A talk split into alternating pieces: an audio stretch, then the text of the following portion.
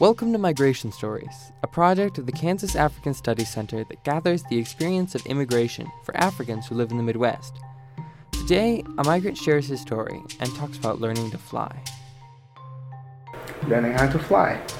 Is this something you always wanted to do? Or where did that idea come from? To be honest, I've been thinking about aviation and intrigued about you know aviation and watching videos about aviation and everything. Mhm. But while I was in Sudan, I've never even thought about learning how to fly because it's just extremely difficult. Mhm. It wasn't. It, it was out of my sight at all. Mhm. Just an interest, something I'm interested in, because it's it's super hard. So not even in my dreams. But then when I came to the U.S., oh, I looked it up and it was pretty easy.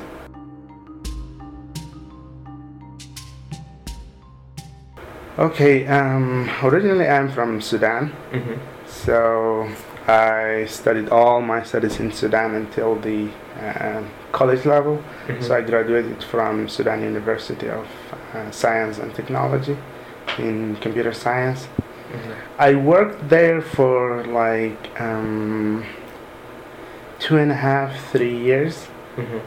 um, different jobs, um, instructing, teaching at university, and working as software developer. And then I participated in the or applied for um, the diversity visa. So the U.S. gives 55,000 people every year a visa to come and be permanent resident in the U.S. So it's 55,000 for everyone in the world. Would you mind just like close? Yeah, yeah, that's fine. By the way, that sound you heard in the background was the call to prayer. Sorry. The interview took place in the mosque. Diversity. Um, Diversity visa. mhm. So it's pretty competitive, and it's you know someone would be very lucky to get one because millions of people apply each year, Mhm. and only fifty-five uh, thousand get selected. Wow. Okay, so I got selected, and I went through different processes and interviews in the U.S. embassy in Sudan. Eventually, I came to the U.S. in February 2015. Hmm. So that's almost 40 years ago. What, do- what do you remember about the plane? First of all, it was very long journey. um, it was four hours first to um, Qatar, and then 13 hours to the U.S. A 13-hour flight. Jeez. So you were traveling for almost a full day or two full days? Two days because it started in Sudan. Mm-hmm. He went to Doha, and then he stayed there for five hours. Mm-hmm. after the four hours flight and then five hours then 13 hours to chicago then you know because it's the first time for me to come to the us they were like additional screening Mm-hmm. so i missed my flight Ah.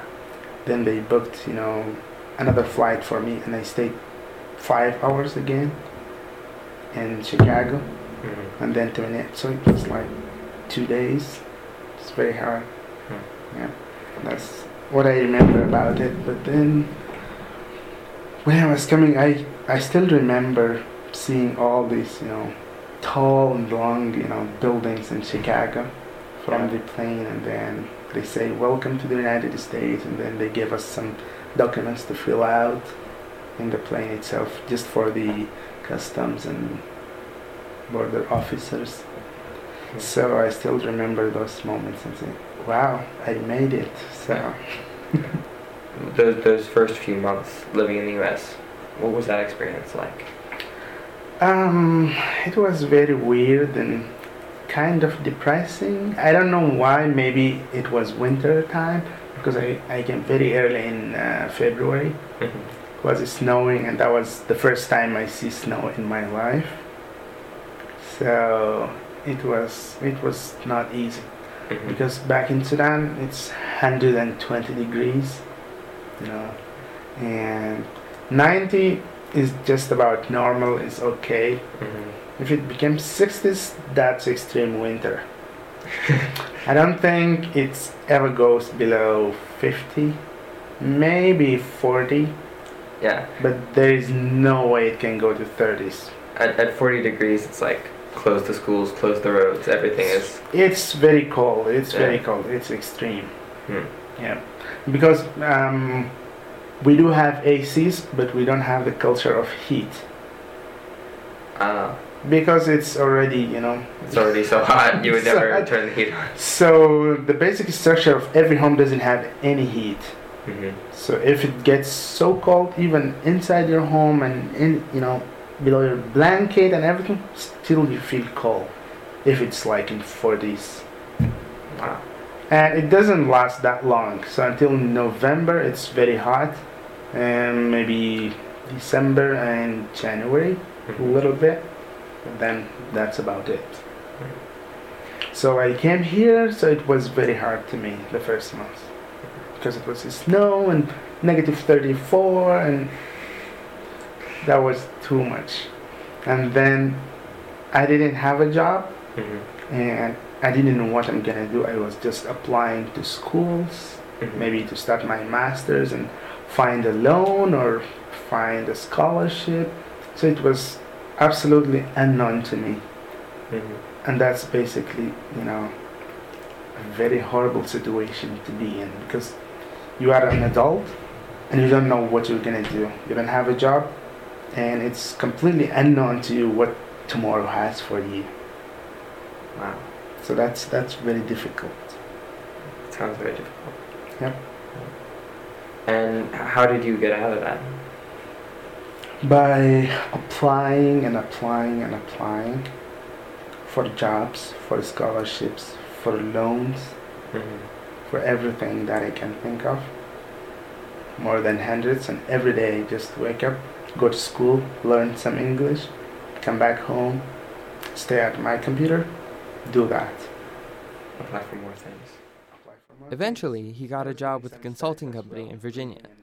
After only three months in the US, speaking English for the first time in his life, he was training for a job with this company where he was the only Sudanese employee. I don't say discriminated against, but at least I felt at some point that um, I am different Mhm. and people didn't include me and consider me part of them. Mhm. It happened, yes. Yep, so I felt some kind of, and it wasn't formal, it wasn't about work. So work was always, for me, it was fair all the time. People Mhm. are professional in all the companies that I worked for. But in personal settings, like sometimes in the company you have three, four different teams, and you are part of a team. So Mhm. then when your team go out and do something together, social, Mhm. all the team, but then they don't invite you, Yeah. you feel something wrong, right?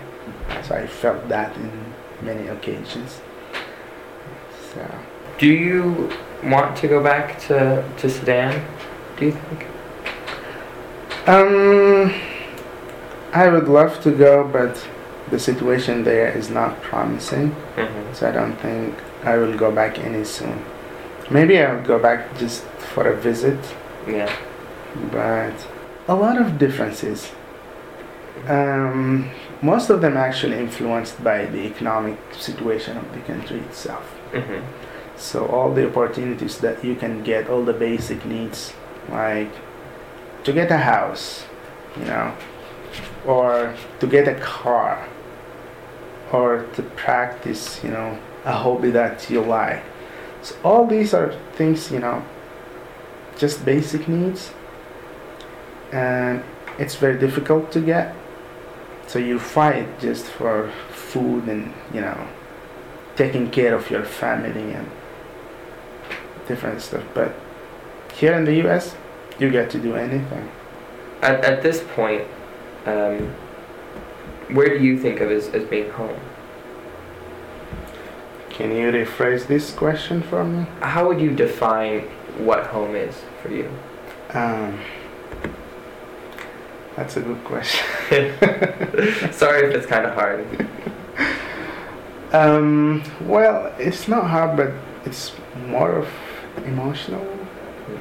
We can we can back off from that question if you. That's fine.